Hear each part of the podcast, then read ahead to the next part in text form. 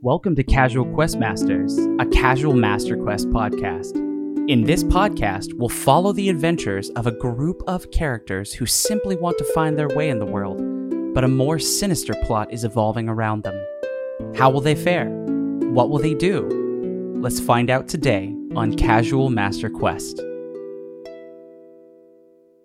Get your dice ready. I don't know. Welcome to Casual Questmasters, the secret files. Is that what we're gonna call this, Nick? Uh, Secret X Files? Uh, no, I think that's too on the nose. Um, Yeah. cla- classify. Uh, Classif- redacted. Redact. Redacted. Yeah. Redacted. CQM redacted. Yeah, I like that. Great, yeah. So, uh, for those of you who uh, did not know, um, this is something that will be made available in some form or another um, due to our good friend Nick here uh, traveling for the holidays, visiting his family because he will not be with the other two as they continue their ventures in Luskan. And so we're going to go ahead and run this dope little mini session to kind of give a little backstory into what's been going on while they've been on the you know the quote unquote main storyline um and how Vol's perspective has kind of we'll get to see the story from both sides which will be really cool I think Gonna be fun. yeah it is and what fun story doesn't start out with uh oh no let's let's let's give a quick uh shot into especially since that a lot of people will probably be listening to this after the fact like several weeks later what was the last thing that your character did Uh, the last thing that Vol did was we finally got to Luskan. Um, after that Mhm. battle, uh, got through the city gates, asked some guards where the closest inn was, parked our uh, parked Sparkle Sparkle Sparks with our va- uh, wagon, uh, and got ourselves a really nice, uh, uh, like a really fan, like a room at a really really fancy place. you remember what the name of the inn was Uh, no, I cannot remember the name of the inn. That's uh, that's usually our the lore Seven keeper's job. The seven yeah the seven sails inn and uh, I called it a night. Uh, Brandon, um, I'm sorry, Magdor and Nox were a little. E- no, Nox was also tired. Bra- Magdor was a little eager to keep some sort of uh, keep Yeah. the nightlife going. he stayed up at the bar for a while yeah he was the only one that didn't really get like hurt during the fight too though so like both you and yeah anyway cool and so you crashed yeah, wanting to be ready to, bed. get going early in the morning. I do remember you guys saw this. Uh, you had you had been invited to bet at some sort of fights too on your way in town. Yes, um, that was an invitation we received from one of the guards, and Nox and Magdor seemed pretty thrilled by the idea. Vol not so much because he was there on business. Yes, he's working. This is all you know. Like sure, all work and no play makes Jack makes Vol a dull boy, but you know, like we'll see what happens with that. Um, but cool. So we can pick it up there. You're staying in the Seven Sails Inn. You've gone to sleep early.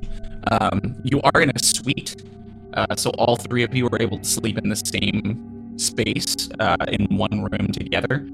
Um, a large, you know, four-posted bed with kind of like, you know, the little the the the, the Bridal veils. yeah, I- I- like the veils hanging over the side. I don't know what Mosquito the nets. word for that. Yeah, the mosquito nets. That's- yeah, sure. uh, so those are hanging over the side. Um, and if I remember correctly, you kind of ceded that to. Uh, Nox because Uh, Nox Nox. took quite He quite a beating, and so Vol's Yeah. like, uh, and Vol's also made do with a lot worse in his lifetime. So a couch Mm-hmm. was not the worst place he slept on. Yeah, absolutely. And it's like a, a big sectional, so you took the longer part of the sectional, being taller, and then kind of leaving that uh, lower, the smaller part of the, the capital L, for lack of a better term, for uh, uh, Magdor whenever he comes back. Which I didn't need to because Um, he did come back and he took the fireplace. He took a spot Oh, right beside. that's right. He crashed on the fireplace. He took a spot beside the Okay. fireplace. Yeah. Okay. Great.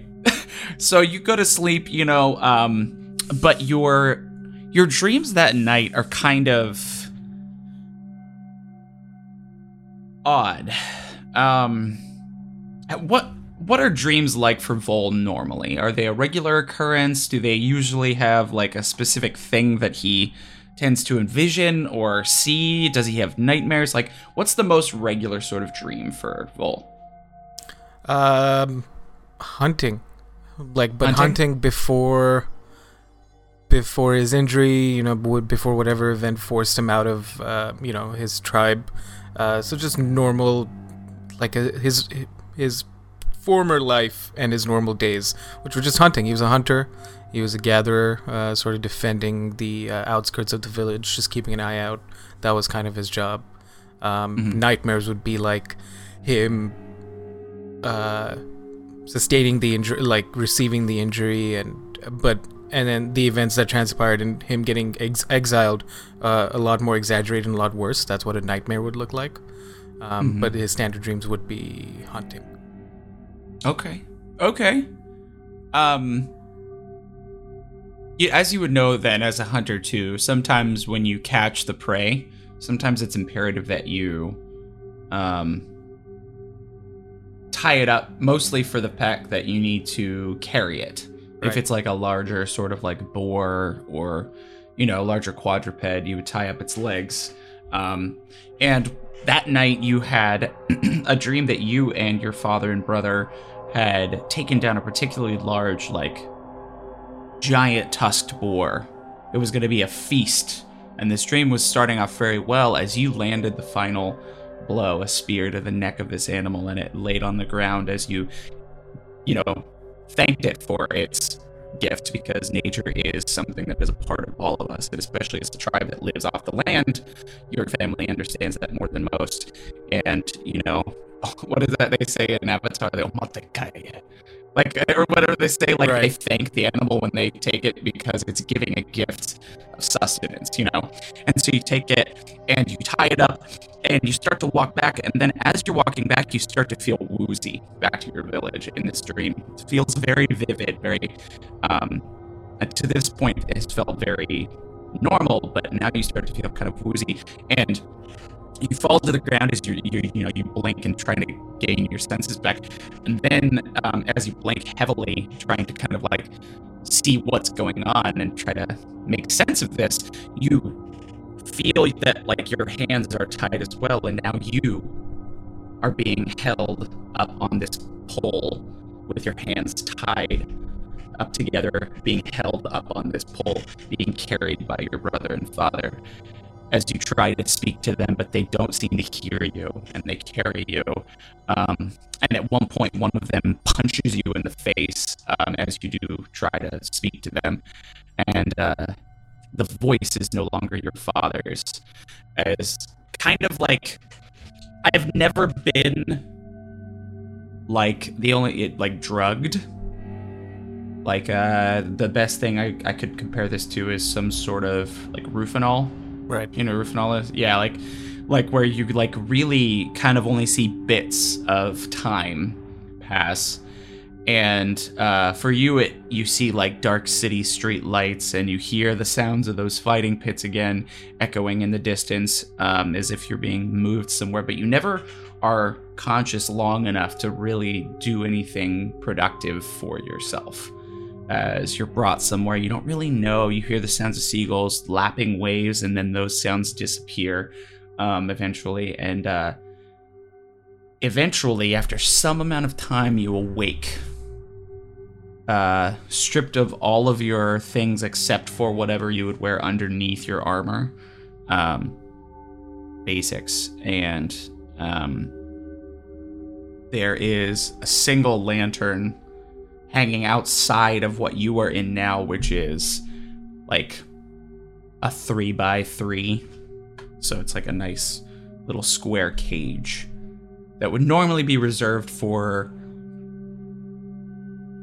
like animals. Um, the keeping an animal or an actual prisoner. um, but it's probably about five feet tall as you kind of like uh, gain actual consciousness. Um, and you can hear the sounds of crashing waves, but no longer the sounds of a town. and around you, you can see with that one swinging, you know, kind of swaying lamp, you can smell the sea breeze, feel the the moisture, so you know you're close to the shore wherever you're at. But the the area that you're in is dark aside from that lamp and a natural cave around you, but you can't see any other light sources.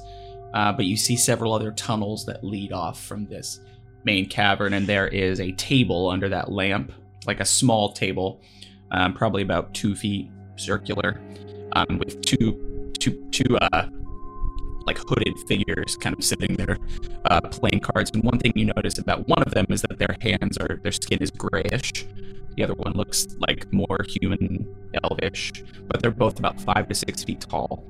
Um, but you can't see their faces, and they're just kind of grumbling quietly as they seem to be playing a game of cards.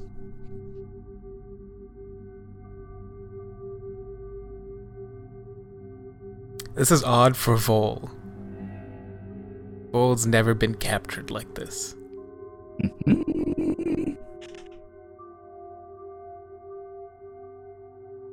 Where am I? And one of them picks up a rock and throws it at the cage and says, Shut up! Ah. True man with words, I see. I didn't know of a place called Shut Up.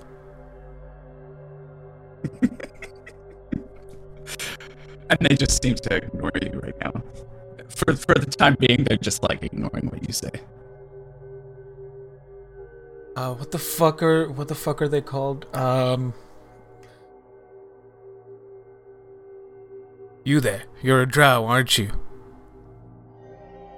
And he kind of tur- you see the face like turn, but it doesn't turn all the way to face you. So like they obviously hear you and recognize what you're saying, and they say, "What of it?" There's no drow to be such cowards.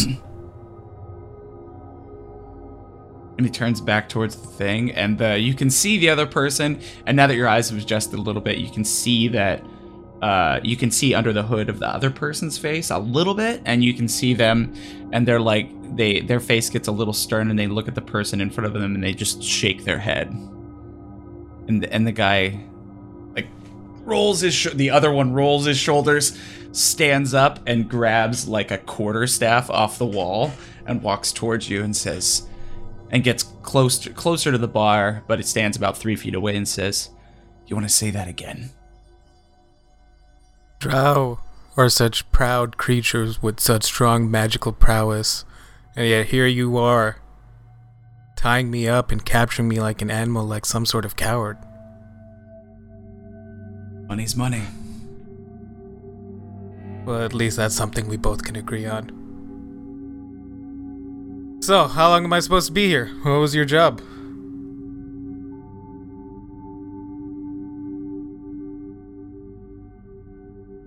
Somebody wanted you. Well, they wanted. Sure, they wanted you. And they'll be here sometime to retrieve you.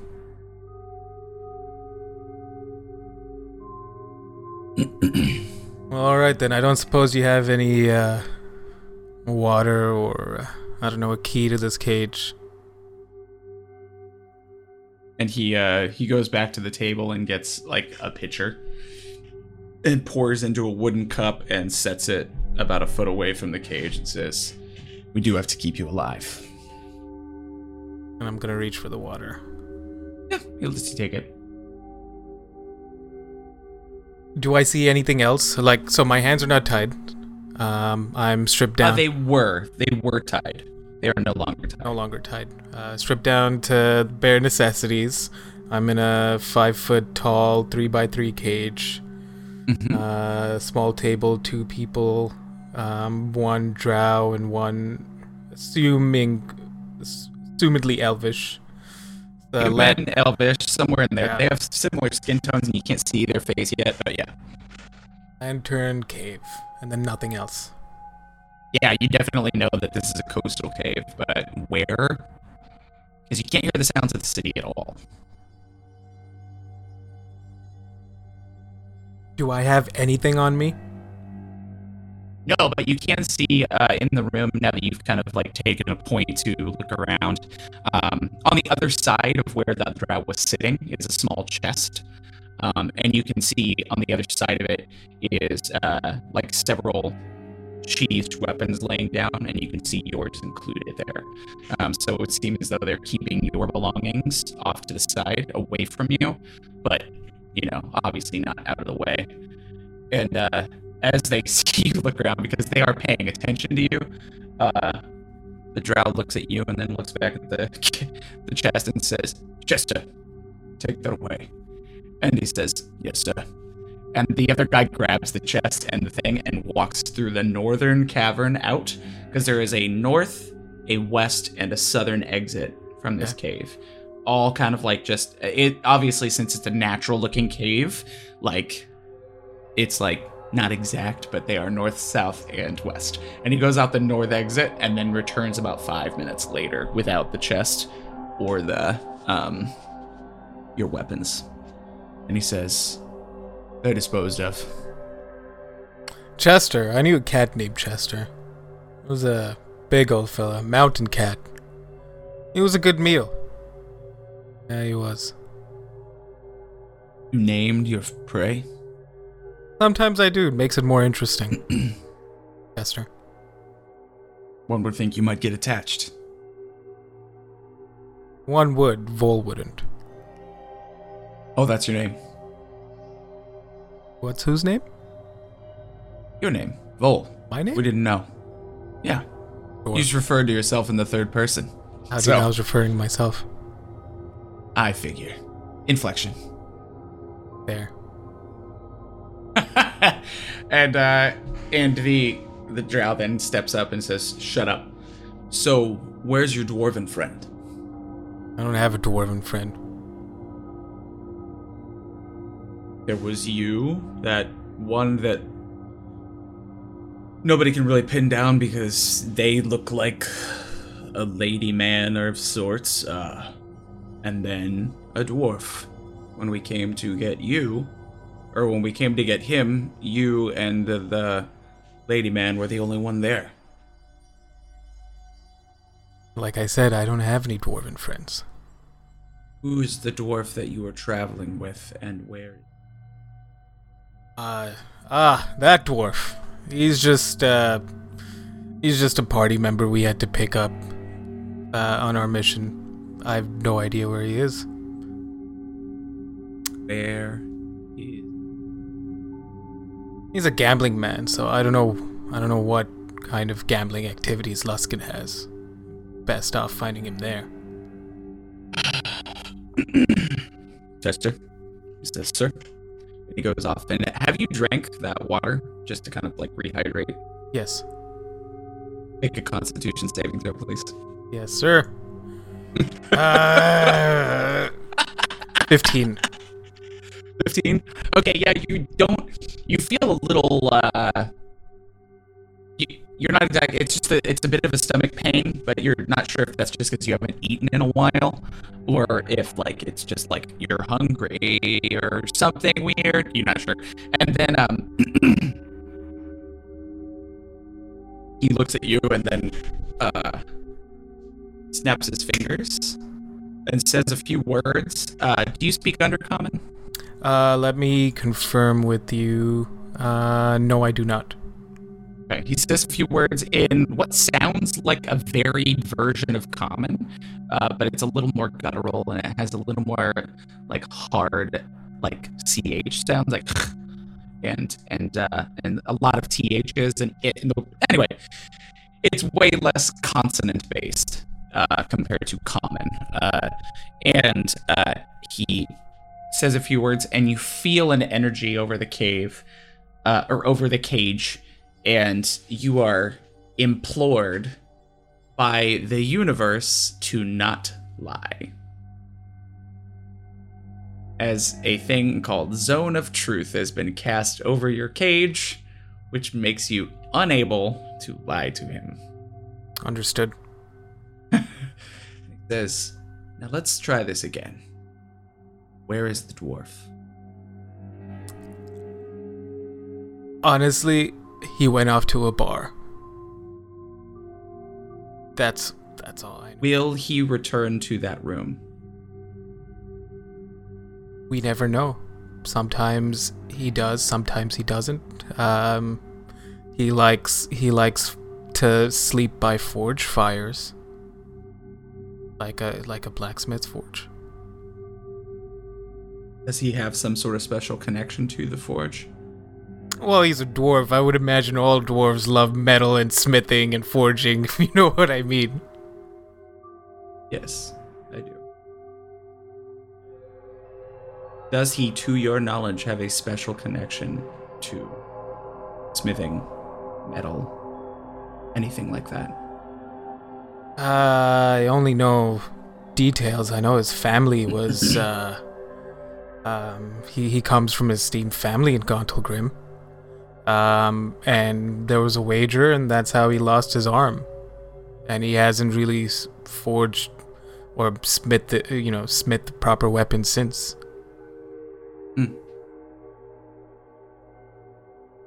So your friend is an exile of Gauntlgrym. Well, I mean, that would make sense why we get along so well. Or in exile as well? How often do you see a Goliath here out in the world in the world that's not an exile? You're not wrong about that. and it's been about a minute, and uh, you feel the energy kind of dissipate. And he says, Good. I'll have lots of uh, information. Doesn't mean anything to me, but I'm sure it'll mean something to them. Um, and uh, how many hit points do you have? Um, did I? How much rest did I get before I was taken? Uh, not enough for a long rest. Um, okay, then let's say I don't regain any hit points. I still had twenty nine. 29. Okay. He says, uh, you should rest now. And he uh, pulls uh, a loaf of bread and your mouth waters a little bit because you haven't eaten anything in a while. You don't know how long. Uh, Right. And he tosses uh, the part of the loaf to you and says, eat, sleep, regain your strength. And he goes back to the table and waits as he like checks through the cards and just kind of fiddles about with them. Um, what would you like to do? Vol realizing maybe what just happened because he's not he's not the most wise when it comes to you know arcana and magic, but probably realizing that something forced him to t- be a little bit more honest than he would. Uh, you don't like being super candid, and you were forced to be candid there. he's just gonna sit back and watch while he eats for as long as he can before the sleep takes him. Um, yeah, so positioning myself again, maybe in how I in in, in where I woke up, where I could still see Chester, and just Mhm. wait and watch and see if anything, some sort of clue or something they say in any language that I might understand pops up. yeah. Okay. Um, awesome. So yeah, you watch them as you kind of like take bits of this food and you know bits of this bread, and eventually Chester returns and they sit down and be, continue playing cards. And a few times, uh, while they're playing, one of but one of them tends to like flip a coin constantly, and he's just constantly flipping it and checking it and flipping it and checking it, flipping it and checking it. And at one point, like that's one of the things you notice that seems to be something that you don't notice people doing often, like a tick or something that this person does specifically that seems off. But also, uh, a few times during the conversation, when uh, one of them won and the other did not expect it, they used an exclamation that you hadn't heard outside of a specific group of people um, in Neverwinter uh, that follow a goddess called Tymora. They went, Tymora's breath! How did you pull that off? You know, like they yelled at each other, Right. kind of like back and forth a bit. Um, generally, and then kind of when they say that, you recognize maybe the coin as a sign that they may be followers of Tymora, the goddess of fate. Um, possibly. Okay. So that's Um, something you notice. Yeah, no, I'm not gonna see or do anything anymore. Because Vols, there's no. They've done a good job in keeping, like, things away from him for anything that might be useful in breaking out, so to speak. Still have the cup. Still have the cup. What kind of cup is it? It's wooden. Okay. Um, and it's got a single metal band around it. Okay, Foal has a cup, and he's still gonna wait for now. He's got a cup. Okay, yeah. so you you uh you you eventually the sleep takes you, as you said, um, and you wake up. Obviously, this is not comfortable to sleep uh, in because no matter what, you're kind of laying on something metallic up against metal bars or and there's not a blanket so the cool coastal breeze because you could have been able to feel like a current of air moving through this cave system as is normal throughout cave systems as long as there is an exit um, and so you know this place has an exit first off and then also then it keeps it cool but you sleep comfortably enough uh, but it's you regain all your hit points effectively um, and any quote unquote spell slots because but you don't have any. Now, here's the only thing. Some things don't require components or a spellcasting focus. So you can still use those spells, but I don't know which ones they are. um, but like some things like uh, uh, subtle spell from the sorcerer's spellbook allow them to cast spells without verbal or somatic components or things like that. You know there may be i don't know you may have some functionality within your spell casting even though you don't have your stuff but yeah. So yeah you wake up uh, they are not there when you wake up the the table and the table is still there the chairs. The light is a little brighter because um, it was dark-ish. It's still darkish but you can it feels as though there's a little more light in there kind of insinuating that maybe it is the daytime. And um, the sand on the ground is you know you can see that little bit of light in the sand reflected as well. And then um, the chairs look like they have been moved out as if they stepped away from the table some time ago Okay, so I have a cup. You do. Um, a cup with made of wood with a metal band. So ideally, I'd like to try and break off a large enough chunk of wood that I could use to pick a lock. Okay. Um, since they are like pieces of wood that have been, because they're like they're like, if it makes sense, the, the cup itself, the sides, is made up of separate pieces of wood, which is why the band is necessary in the first place. Oh, okay. So it's at the bottom, like keeping things together. Yeah, it's like, well, yeah, it's kind of like around the base, yeah, holding these pieces together. So if you wanted to try and pull one of these things out and try and splinter a piece off, um, you could do it. Um, it'd be a, a strength intelligence check because you're trying to use your strength intelligently using, you know, some sort of force that would merit that sort of response from that wood. So, or a strength, yes. No, not strength intelligence. Uh, strength investigation. Okay. So you strength as the base. This is an off check. I like using these. Strength as the base, and if you're trained in investigation, you also get to add your proficiency. Okay. Um. So I'm not trained in pre- investigation, so I just roll a strength. Yep. So just be flat strength check to try and bust this off. Now it's still technically an investigation check, but like you're using strength as the base instead of intelligence. Uh, I rolled a six. With the bonus? Um, With with your strength added in? this was a one d twenty plus two. Yes. Oh no. Yeah. Yeah, you're able to break it, but you've just broken the cup. So like several of the, the pieces of wood that make up the side had popped out, and you break one of them in half instead of long. You make it like you know they're long strips. Right. Uh, instead of cutting it down the middle to try and get a long, a nice long splinter to get in there, you break it in half the other direction on accident.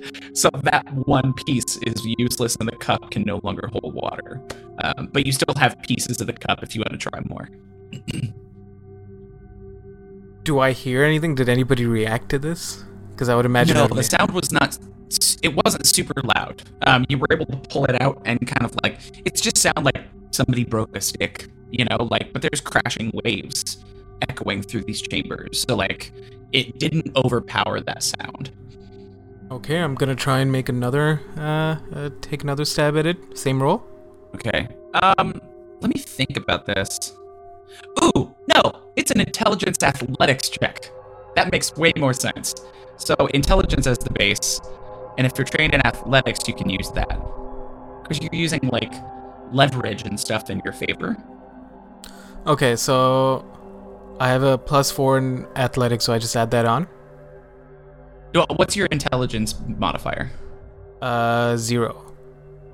And what's your what's your It's not the so you have a plus you have a plus two to it again, so yeah. It's it's the exact same add-in as the previous check. So it's just a plus two. Because it's just adding your proficiency, because I assume you're trained in athletics, right? yeah, yeah, Yeah. Yeah. So it's just the the proficiency in athletics that you'll get. Um, and base strength again, right? No, intelligence. Uh, No, no, this time it's intelligence based, so it's gonna be a plus zero from the intelligence. Okay. So either way, it's the same numbers. So let's see what you get. um, a fifteen. There you go. Yeah, you find a a nice way uh, in uh, via like pushing against the bar, and you pressure it just right that you pull off a piece that you think might be just big enough for this like lock and key that's on. So if, if there's a padlock on the door, which so once you remove that padlock, you can lift it from the outside and open it if you're able to get it open. Now, are you trained in lock picking tools? Uh, not at all. No, I'm just trained No. in survival. Mm. That okay, helps. So this is just an intelligence check then. Okay. Oh no, sorry, it's just dexterity. Because normally it's sleight of hand is the way that you're able to figure that out, and they usually use sleight of hand because that's like dexterity plus proficiency, because you'd be trained in lockpicking skills. But you are not trained in lockpicking skills. You are relatively dexterous, though, right? Yes. Okay, so just use that dexterity modifier, roll a d20, and let's see if you can pick this lock. A total of Now- twenty-two. Oh, damn, I was about to say, if you fail three times, you break the, the wood. But you didn't fail, so good job. As you you like you finally get the right size off, and then you reach through, and it's not a super complex lock, and you can feel three clicks, click, click, click, and then you twist it, and the lock drops. Uh, and you're able to twist it and lift it off, and you can open the door if you'd like now. Um. No. Bull's got. so, You're free. No, no, no. I like my cage. uh, here's. Bull's gonna put the lock back on, but not close it all the way. okay. Um, so if he chose to, he could just get out whenever he wanted, ideally. Um, but he's just gonna put the lock back on and make it appear that it hasn't been unlocked. It looks unlocked though. Does it look There's unlocked? still a space of about like maybe a quarter inch. Right there, a couple centimeters. If somebody walks up within about four feet, they're going to be able to see that this is an unlocked lock. Also, that you have a busted cup with splinters in your hand. That's face. true. I was, like- I was thinking if it was one of those. Uh, you know what? No, Vol is gonna make a break for it. Um, but he's gonna go to the table first. Now, I will say this too: the splinter that you pulled off, because it is a splinter of a cup that's you know six inches tall, you could feasibly use this as a dagger. Okay, we'll take the splinter with me. because it's just sharpened. It's sharpened to luck, you know, big. But also, here's the thing: if you hit three times with it, it breaks. So it, it will, you know, decay because it's not Right, made of metal. right. You know. um Great. So you're gonna take the splinter with you? take. The, I was planning on taking a chair with me as well. As, Oh, bust a leg off. You got a club and a dagger. um, Take the seat and use it as a shield. uh, before he goes anywhere, um, he wanted to see if he could find because he did mention there was some sand in the cave. oh yeah, the whole ground is made of sand. sand. All the ground. Can you see any tracks leading anywhere? Go ahead and make a survival check to try and see which way they may have gone when they left this room. Rolled an eight. An eight. Uh, you know, you can see one of the tracks. The other one kind of gets mixed up. Uh, one of them left uh, out the western entrance. The other one, you're not really sure where it went. But it was probably a few hours ago. Um, Vol's gonna take the northern exit from the cavern uh, with a chair and a dagger in hand. Chair, dagger. Just walking Sorry, along in a wooden- loincloth. wooden splinter and a chair in hand. It's like a yeah, it's a stool effectively. So you're walking around with a bar stool and a and a piece of wood to hit people with. uh, so your armor class currently is just ten plus your dexterity modifier Okay. because no armor. Yeah. Um, great. Uh, yeah. So after who knows how long now, you're on your feet for the longest time since you've been knocked out too, because you probably stood up to talk to them, sort of thing. But like for the most part in this cage, you've probably been sitting down, and you're you feel that you haven't. Like your legs feel the ache of not having been able to walk around for a while, you know. Um, but you quickly get through that as you are a person who your whole life has been spent moving, you know, so like you get back into it pretty quickly. But it should be noted for you that you notice how achy your legs are, which means you may have been there longer than you were able to perceive. Um, so anyway, you travel off through this northern corridor and you can see uh that as you now that you've been able to get up and walk out like of the cage and move around the room a little bit, you can see that that western one is probably the exit Okay. um, as off down the corridor seems to be off of kind of the moist cave walls. Like it's not moist in here, uh, but the you look down there and probably about forty or fifty feet down, it since it turns off to the south, and you can see that the walls themselves there are a little damp, and sunlight is being reflected Right. into the cavern from there. Um, so that's probably your exit, and you can feel the most pull of sea breeze coming from there as well. But you head north, I assume, to try and find your My gear, your items? Yeah. Your gear. Okay. Um Yeah, you head off to the north and um you um it, it kind of twists and turns a little bit. It's it's dark once again. Um, but eventually you start to see the dim light as you kind of twist and turn down these these cave corridors um, of of uh, another lamp somewhere. Um, and hear the shuffle of footsteps in the sand as if somebody is walking around ahead. And as you peek around the corner, uh, actually, at this point, I probably should allow you the chance to do a stealth check if you want to remain quiet. Uh, okay. This is where I always get nervous. 17. nice. Great. Yeah, so you, you continue forward, and as you peek around the corner um, of where you hear this sound coming from, you can see uh, the human that you had seen before as his hood is down, down. Uh, Chester, as you know him, uh, is actually a human, a younger human, probably in his late teens, early 20s. And he is. Uh, what's your. Your you have two short swords, yeah?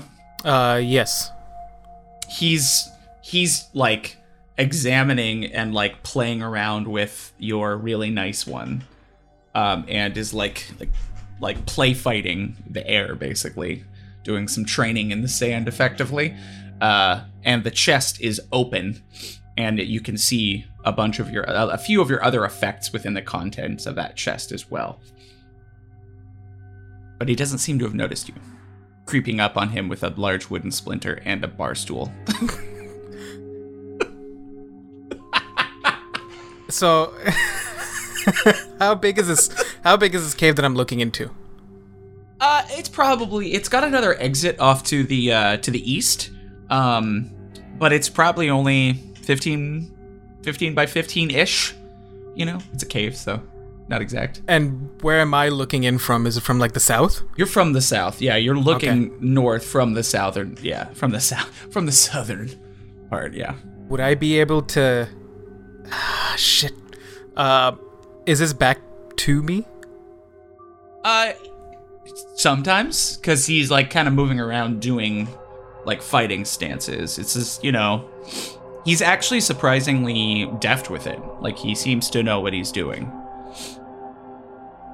Uh, so sometimes his back would appear to be you, but then he he moves and swings and kind of rotates his foot position and and uh, where he is positioned in the room. He's moving all around in kind of like the same five to six foot area. Um, but yeah, he's just kind of very, very much interested in this weapon. And you hear every once in a while he'll stop and kind of admire it in the light because it does have very nice craftsmanship. And he says, "Yeah, I'm gonna keep this when he's dead. He continues to fight. All right, Vol, time to make a time to do something stupid. So the next the, the next time he stops to examine, if he does, Yeah. um, I'm gonna set Vol's gonna set the stool down gently, and then he's gonna with the splinter dagger in hand, gonna sneak up behind him and put the splinter to his neck. That's the plan. Okay, so since he doesn't know where you're at already, you already gotten past his perception currently, I'm going to let you make another stealth check to try and get up to him without being noticed. This is going to go once again against his passive. But you have advantage. So, I rolled a seven. with advantage? No! It it did both the rolls, and then both the rolls were a seven. Oh no! Yeah. Okay, yeah. So you s- stock up and you get to about five feet away from him. So you're about ready to put this up to behind him, and he turns around as if he's because you've seen him do this several times where he points it because piercing damage, you know. Um, he points it at a false enemy, and he turns, and you're there, and he says, "What are you doing?" No, no, no, no. Roll initiative. Uh, twenty-one. 21? Dang, bro. Will you go first? Um, I am gonna stab at him with my with my splinter dagger. Um, but I do and not. now you do notice, too, in the chest, your other short sword is there, right. Um, I'm if you wanted to grab it. I'm more stabbing at his face right now. Okay. Yeah. Roll. Go ahead and roll the hit. I, I uh, for this I wouldn't know what to roll. Do I just roll a normal dagger? Um, uh, yeah, because it's it, you're proficient with daggers, so it's just your to hit is the same as it would be with your a normal short sword, because it's a light weapon drone, so it's just dexterity and proficiency. Uh, does eleven hit? Eleven does not hit. It uh, it like bounces up because he's wearing studded leather armor, and it kind of like like is not able to penetrate that leather because it's cured well enough. Um, and that's one that's one one quote unquote hit. So you've got two hits left with this before it is no longer a functioning dagger. and then I want to try and punch him, Okay. But I don't know what to roll for that. I can't find anything over That's here. uh strength and proficiency. Strength and proficiency. Mhm. Um, Fresh pots.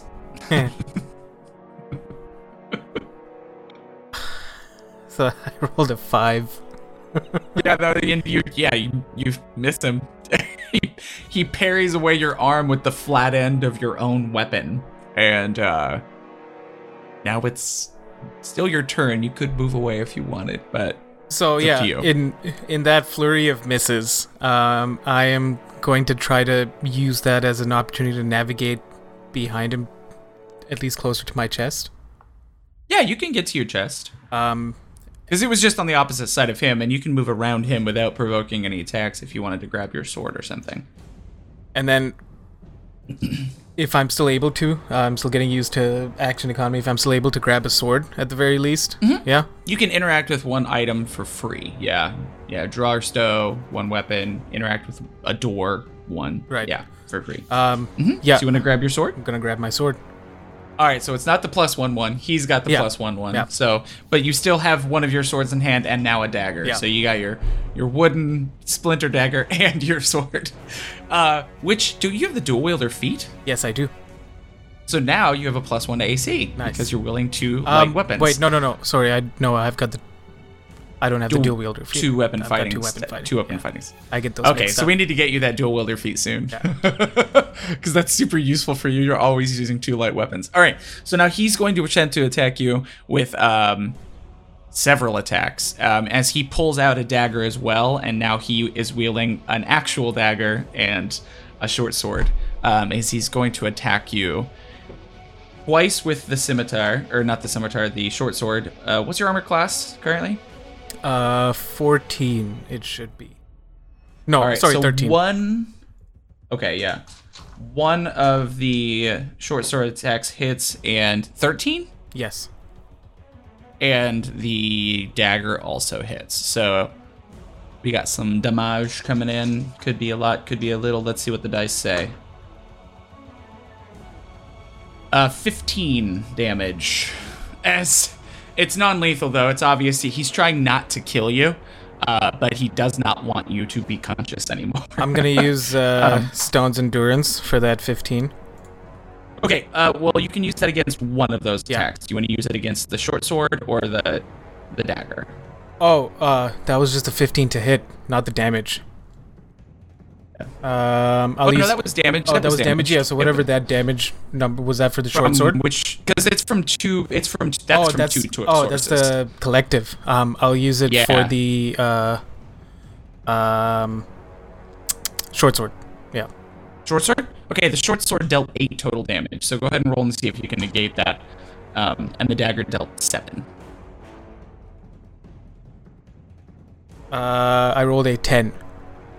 Great. So you negate the damage from the short sword as it just kings off of your stone skin, and uh, the dagger still deals seven though. Okay. Um, and now it's your turn. Um, as he does try to position himself around because you've gone towards the bu- the chest and now he's rotated around to the south blocking your exit. Or attempting to. He's like come on man. What are you doing? I'm gonna charge at him with my short sword. Um, and I'm gonna use my bonus action to cast Hunter's Mark on him. love it.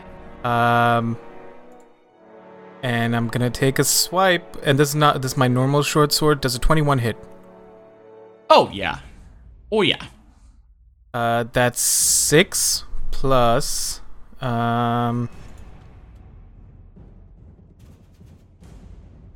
Six plus three, nine total. okay yeah so you get a solid hit on him rely on your ability to hit weak spots with your hunter's mark um, did you want to make an offhand attack No, I can't because I use my bonus action to cast Hunter's Mark. Thank you. Yeah. I appreciate that. Uh, and did you want to move anywhere else or just kind of maintain position? Yeah, so at this point, Vol's Vol's been kidnapped. He's been kept in a cage. He's not exactly been treated like shit, and they haven't really said anything mean or done anything mean to him. So it's not like he's got he's doing this out of like spite or vengeance or anger. Well, more anger in himself that he got the drop, like somebody got the drop on him. But now he knows that there are people after Magdor. And Um, also, I will note I will note this for you specifically. Um, that stool that you set on the ground could function as a shield if you wanted it to. okay, And because you're aware of your own kind of like vulnerability without even just the, the leather armor that you normally wear, um, you could drop the dagger and give yourself a little more protection if you wanted to. Okay. Um, that's not in Vol's head right now until he actually takes Okay. some more lethal damage. Uh, right now, all that's in his head is uh, finishing this quietly because to him, this seems like something tied to his job right now. Sure, they might be after Magdor, but it still seems awfully suspicious that the moment they got into town looking for this one drow, that a drow and somebody else was involved in a party that kidnapped him. It feels mighty suspicious indeed. Um, so he's gonna move close and stick with him, and hopefully cool. intimidate the fuck out of this kid. Because this kid might be good with his weapons, but I don't know if this kid's ever faced a Goliath before, especially a seven foot six Goliath towering down on him who just shrugged off a sword attack. yeah, just with the strength of his skin. Yeah. So you just colossus him. Just tink. All right, yeah, he's gonna maintain fighting though because he seems, despite his young age, to be very steely. Okay. Um, you can imagine a lot of because you you've been in the city long enough to know that a lot of gangs and or like ruffians recruit people that have grown up in harsh conditions. So this kid may have been a homeless kid his entire life without a family and had to fight to survive. So he's going to continue to fight you, and your armor class is what? 13. All three attacks hit. Okay. How many hit points do you have? Uh, 27. Okay, so this is 18 damage. Okay. As he he uh continue he takes that hit that you the couple hits that you kind of or the one hit that you that you put onto him and then um just like retorts back with even more fury as he seems just as determined as you to be the last one standing in this room despite the size difference. And it is your turn.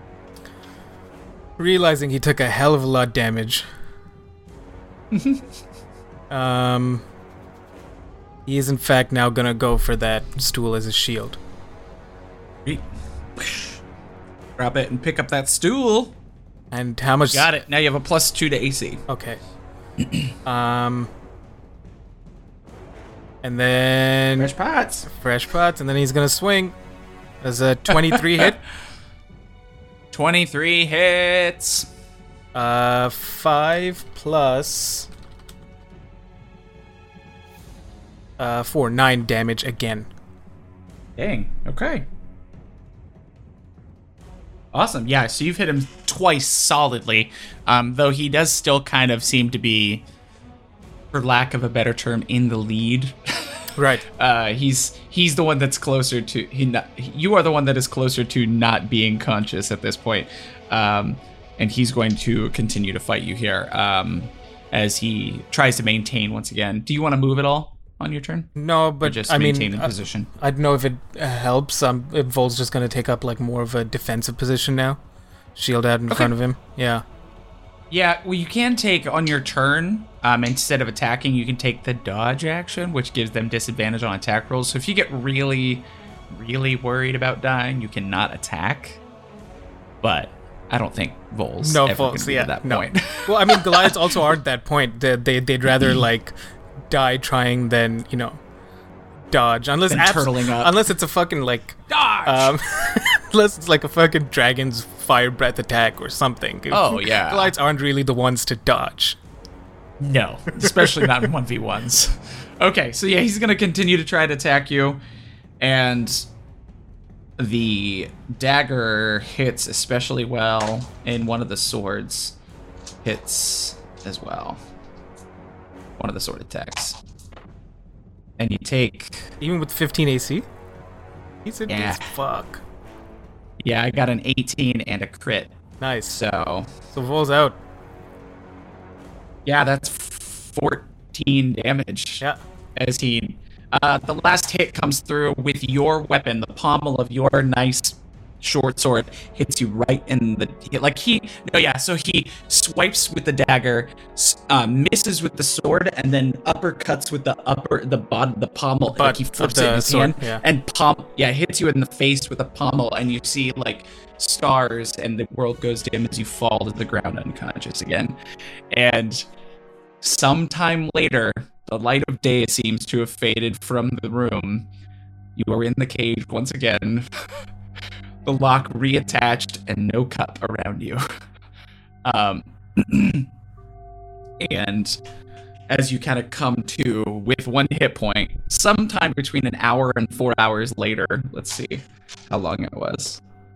Sometime between an hour and four hours, you feel like sore as there's dry blood underneath your nose and when you when you open your eyes you see the two familiar figures playing cards at the table in the room. Uh, one of them with a lovely new short sword in the scabbard across his right side looking gleaming at you in the lamplight. And uh, as they hear you kind of like breathe less evenly they look over and s- and the the drow walks over and says wow here you almost got out. Yeah, and I'm just about ready for round two. Oh, I don't think that'll be happening anymore. You don't get any more food or water. Besides, they'll be here soon. Alright, well. I stand by, uh, stand by what I said. You're one hell of a cowardish dwarf, uh, drow. He says, "You think I look like a dwarf, huh? Okay, yep. You're a little out of it." Um, and with that, he does like he begins to wave his hand as he pulls out his water pouch, and he like strings out water into like a bubble in the air and like floats it in front of you and says, "This is the only way you're gonna be able to drink, so you better take it." Vol's gonna take it without saying anything. Yeah, so you just basically got to stick your face up to it and suck out of it. Little airborne Capri Sun, basically. uh, yeah, so you take it, and he's like, because we do have to keep you alive, but I obviously can't give you a cup. So, and so he gives you the water.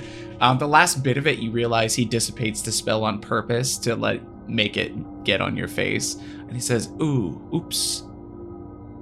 Well, at least you're not gonna die." I'm gonna use that little on my face, just wipe my face clean. Like, ah, refreshing. Get the refreshing. okay.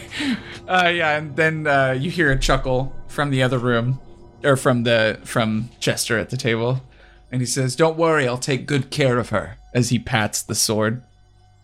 Kid, I hope you know it's not gonna be anything personal, but I'm gonna, I'm gonna find you, cause tracking's my job, and I'm gonna, I'm, I'm gonna do some bad things to you, and you're not gonna like it too much.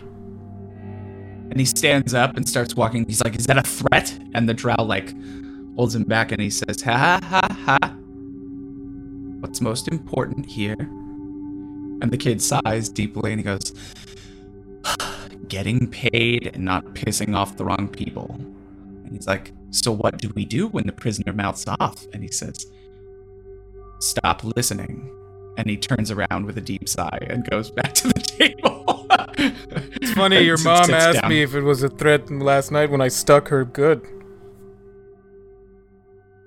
And he says, Funny, last night you were unconscious in a cage, so I think my mom's alright. Oh, ah, I like the two of you, except that coward there. You're better off, kid. We'll see. We'll see if I decide to keep you alive or not. And then back and not say anything because he's he's a little loosey goosey in the head. Like Quite a Okay. quite a bit of a knock. Alright. I love it.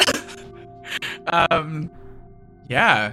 Because these are all So- like these are all people for hire, so they're kind. Of, it's like it's not personal. He understands that they're doing their job, but Yeah. it the the kid made it personal by taking his sword. Purely, Yeah, so he did. Yeah. He did. So So yeah. at some point in there, do, are you just gonna like stay there and watch them, or are you gonna try and take a take a nap so you can regain some strength, or what would you like to do? yeah, no, Vol's uh, Vol's resigned himself to the fact that his his next opportunity is going to be whenever the um, uh, benefactor shows up. Um, so he's and that they've been pretty good at not giving too much away. The one mistake was the cup. Um, and so unless he notices something before going out, like taking a little bit of a nap and trying to regain some, you know, constitution, some health, some some composure, he's he's just gonna do that. Okay. So you fall asleep. Um, and at some t- point during this rest, you.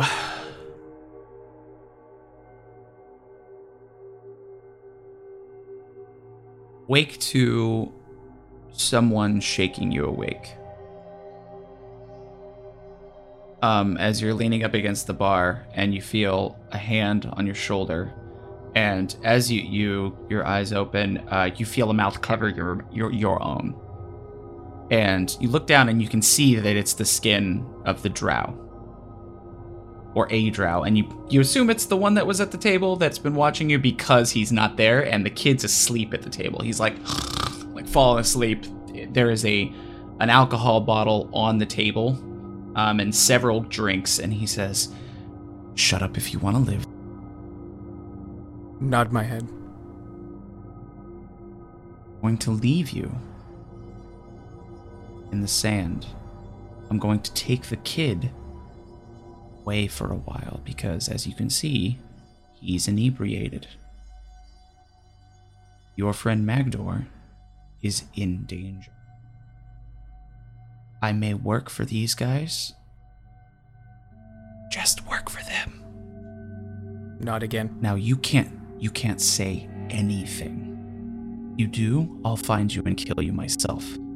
I've been working for years to keep this racket up, and I won't have somebody ruin it, but I also can't have your friend be caught by the Brotherhood. Not again. Stand. Good. And uh and he's and he says, um lastly, I will bring the chest back in here. Now I'll leave it in the other room so it doesn't look so suspicious, but I will leave it unlocked. Gonna point to. Does the kid still have the sword on him? Yes, I'm I will make sure yeah. that that sword is in the chest. It's obvious that you. Now, an easy way to kind of solve this problem is the kid was so drunk that he dropped the keys in the sand. And he dropped your sword as well because he was play fighting with it. And I took him back to where he's supposed to be, away to get somebody else to help me. You were unconscious from the fight and somehow escaped getting. Now, I will let you know the kid will probably be executed, Vol will nod. or at very least severely beaten. Okay, no problems. Great. I don't have a problem with it. The kid's annoying as hell. So, I'm going to do that. Just close your eyes. Stay unconscious. So, if the kid sees you, he still thinks you're out. Cool? Not again. All right. Now know that someone's looking out for you and you may owe them a favor in the future. Vol nods. Good. All right. And he takes his hand off of, off of your mouth, leaves, and walks around into the sand, looks at you and nods, kind of signaling you to at least pretend to be asleep. You know, you can close your eyes and still see, you know, that sort of thing. Um, especially in the dark, um, especially to someone who's drunk, you'll absolutely, you don't have to even make a performance check. He will think you're asleep. Uh, so it through like clo- partially closed eyes, you can see um, him remove the the sword and the scabbard and just kind of lay it in the sand. And he goes, "Oops," and then takes the keys as well off the belt and goes, "Oh, what a clumsy boy!" and then goes, "Hey," and like starts to like wake him up, and he's like, "You're too drunk. We're taking you back." And he's like, "No, no, I have to watch the guy. I had to make sure the guy he can't get away." What if he gets away while we're gone? He's like, look at him. You beat him senseless. He, he, you did a good job today, kid. Come on.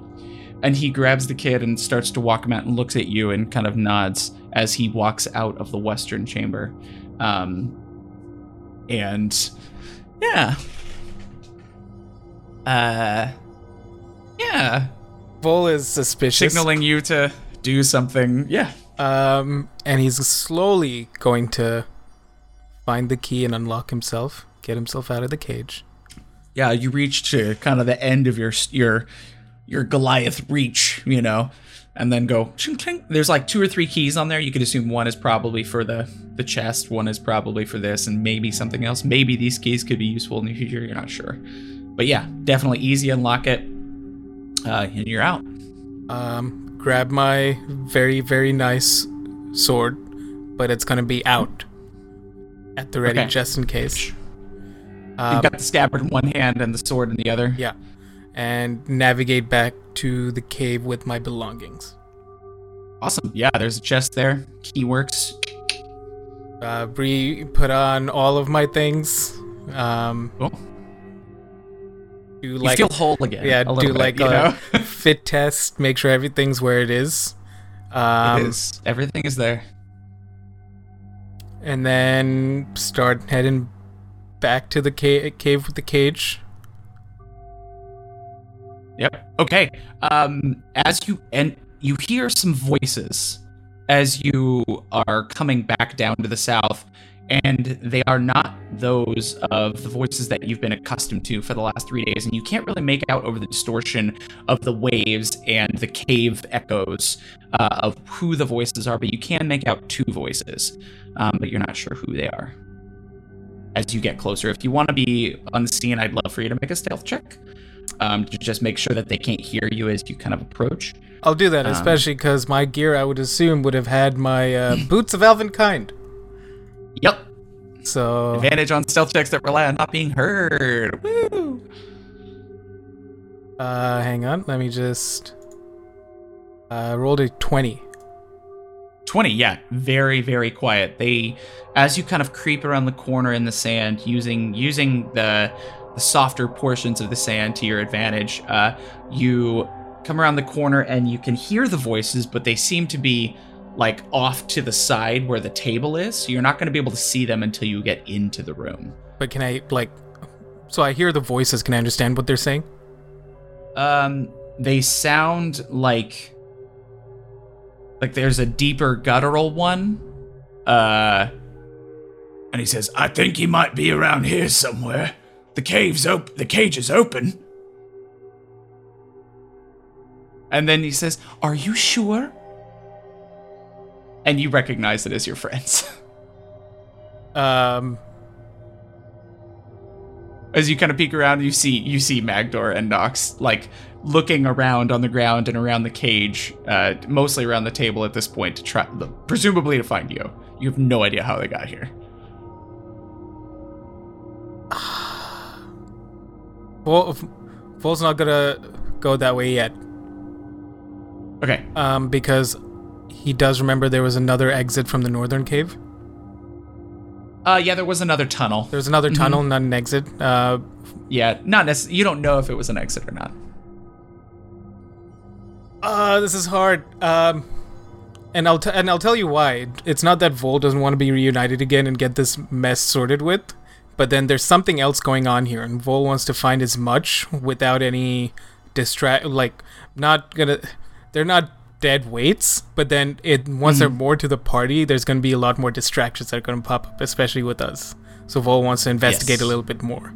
Um, so he's gonna take. Okay. So he's gonna try going down that tunnel from the northern cave that goes east, I believe.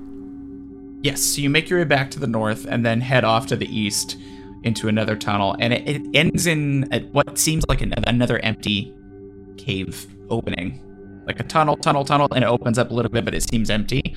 Uh, there is a lantern in the on the on the top of the the room, for lack of a better term, though. So, yeah, but it seems empty to the to the casual glance. Uh, do I notice anything out of the ordinary? Uh, not without looking a little closer. Um, it just seems the cursory check seems to be, you know, this looks pretty um, pretty standard. Because what's your passive perception? 20. Oh, yeah. No, you definitely notice that some of the sand has been kind of uh, some of the sand looks like it's for some reason or another it looks shallower, which is weird to say, but it like the you know how sand has like little waves and Right. stuff in it. The waves are very very shallow there compared to everywhere else in the room where they seem sort of deeper as if there's something under the sand. Okay, so I'm gonna try digging at that area a little bit. Uh, Yeah, you literally just go up and like swipe it away, and there's like a, a door that you're able to reveal, like a wooden iron banded door with like a ring that you can pull up. Vol's about to go on an adventure. Before, wait, wait, before Vol commits, um, how many hit points did I regain? Because that's Oh, it's full rest. full rest. Okay, rest. just wanted. Okay, yeah. So Vol's going on an adventure. For what it's worth, too, this door does not look big enough to travel down into. Oh. Uh, so if It- if he opens it up, what does he see inside? You open it up, and inside is kind of a smaller chest. Like, because your chest was a full size chest because it had all your stuff, weapons, and everything in it. This one's probably, you know, like a large lockbox, Right. basically. Looks like it could hold something up to about a foot in length and maybe three or four inches tall. Uh, but it's got a large lock on the front. Um, looks pretty important. It's got a nice lock, and it was hidden under sand in a unknown hidden cavern. I'm gonna try the third key. Okay. Does Doesn't work. Doesn't work. Doesn't. Um. you know what? Vol's gonna take the chest with him. Okay. Um, and when he comes back into that cavern where his chest was, does he see any Mhm. like like rocks or something small that he can throw? Uh, yeah, there, there's some rocks on the ground that you can pick up, some shells, little pebbles, things like that. Yeah. Gonna pick up one and make his way back to the cave with the cage. Mhm. Uh, Where you can still hear the voices of them like walking around and making quote unquote checks. They're looking for signs of you. um, and so this is the northern entrance, right? Yeah. Uh, do I have view of the south entrance? Yeah. I'm gonna toss the rock at the south entrance. Okay, you toss the rock into the south entrance, and it l- lands in the sand, but it makes enough of a sound still uh, that we'll say I don't remember who has the higher passive among them. One of them notices. Backdoor. Magdor notices, and he goes, "Oh, something's coming from that southern chamber." And he uh he starts to look off in that direction, but doesn't commit. He just uh he pulls the goggles of night down and says, "Oh no, it just ends in a dead end. Everything's fine. Nothing in there."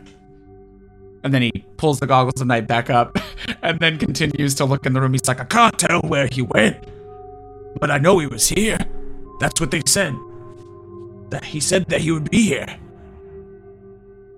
I'm just gonna wait. says, I don't know, it feels like we should just go that way. And he's pointing That's at the north. only way left to look. Yeah. God damn it! Why can't they just do things the way I want them to do? Do for like once, just once, just Even when they're not here, they're not doing what you want. just once do what I want. Um, Actually, here, odds or evens. Odds, they will go investigate with because Nox is paranoid. Evens, they will go to the north shortly. So odds or evens. odds. Okay. Yeah, they seem. Uh, Nox goes, but. And he eyes the southern passage, but maybe we should um go because that sound. Maybe you didn't see everything. How long was the tunnel? He says, oh, like fifty feet long. And he says, uh, we should go check on it. And they pat, you pit her off, and he's like, and Nox is like, come, we we should check, just to be thorough for for Vol. If he's there, we should make sure we find him. And they head off that way. You know, they pull on the, you know, they being Nox pull on the goggles of night and they head off into the southern passageway as you hear their sloshy, sandy footsteps head off to the south. Vol's gonna just make a run for it out the western entrance. You're just leaving them? I'm trying to reunite them. you fucker. All right. Um, what is your passive stealth? Uh, what would So it's just 10 plus your stealth, yeah. um, three, uh, thirteen. 13. Okay, um, so they don't seem to notice you as you make your way uh, to the exit of the cave for the first time, you know. Um, Vol's gonna um, keep heading out, heading out until he hits uh, the exit. What does uh, Vol see when he leaves? Um, the closer you get to the exit, the more you realize the sound of the waves is really dampened uh, deeper in the cave. Uh, but you hear the loud crashing of the waves um, as the sun is. Ju- you can see that the the light of the sun is coming in, and so, um, yeah, it's morning time, and you're free, and you. Over the next, I mean, did you want to do anything out here specifically? Uh, Well, so what is Vol seeing as he exits the cave? Just Uh, that you know, beach. Not. There's a Just- beach Okay. spanning um, what you recognize based on where that sun is rising would be north and south. Um, yeah, but other than that, you don't really know where you are. Um, you assume somewhere on the Sword Coast near, you know, Luskan. Okay. Um, Vol's tired. Vol left his friends because he needed space. Didn't want to face them yet. Uh, escaped with all of his things, his life, and a new little lockbox that he couldn't open. Yeah, no, nothing specifically right now. Uh, he's just gonna gather his thought thoughts before he decides what to do next. Okay. Yeah. So you spend a few minutes just kind of contemplating exactly what's going to happen next or what you're going to do next. Um, not really knowing still the the full depth of what's going on here, and you um, hear odd things from inside. It sounds uh, you can't hear a lot, but every once in a while you hear some clanking metal, some sobbing, um, some weird sounds. Like they're they sound frustrated. Um, and just as you kind of like for the first time after sitting on like a log, you know, a beached log or something to kind of like f- collect your thoughts, as you said. Uh, you stand up to hear, you know, you because you see Krosiv flying towards you. Ah, I guess it's time to face them. Vol says, as I'm assuming, or at least Vol's assuming that a meeting is incoming because of Krosiv. Yeah. Krosiv does fly, kind of give you a little bit of a circle around you, and then fly straight into the cave. And you hear, Tall man, tall man. And uh, Um, with quickly approaching footsteps at that moment, you the sand, whoever is they, your friends are charging out of the cave with uh, uh, quickness. There was a little trepidation, but then they're headed out quickly. uh, Vol's gonna commit to the bid um, of trying to deceive his friends, and as uh, whenever they pop out, Vol's gonna yell, "Who goes there?" with sword in hand. So they pop out after a few moments. You yell, "Who goes there?" as um, a firebolt flies at your face, and uh, that's where we'll end it. Yay! So reunion incoming. It'll be great. Yay! great job, buddy. We'll see you in a few weeks, I guess. oh yeah, it's gonna be a good time. Good luck with the uh, sessions. Don't let anything too crazy happen. Yeah, we'll definitely try.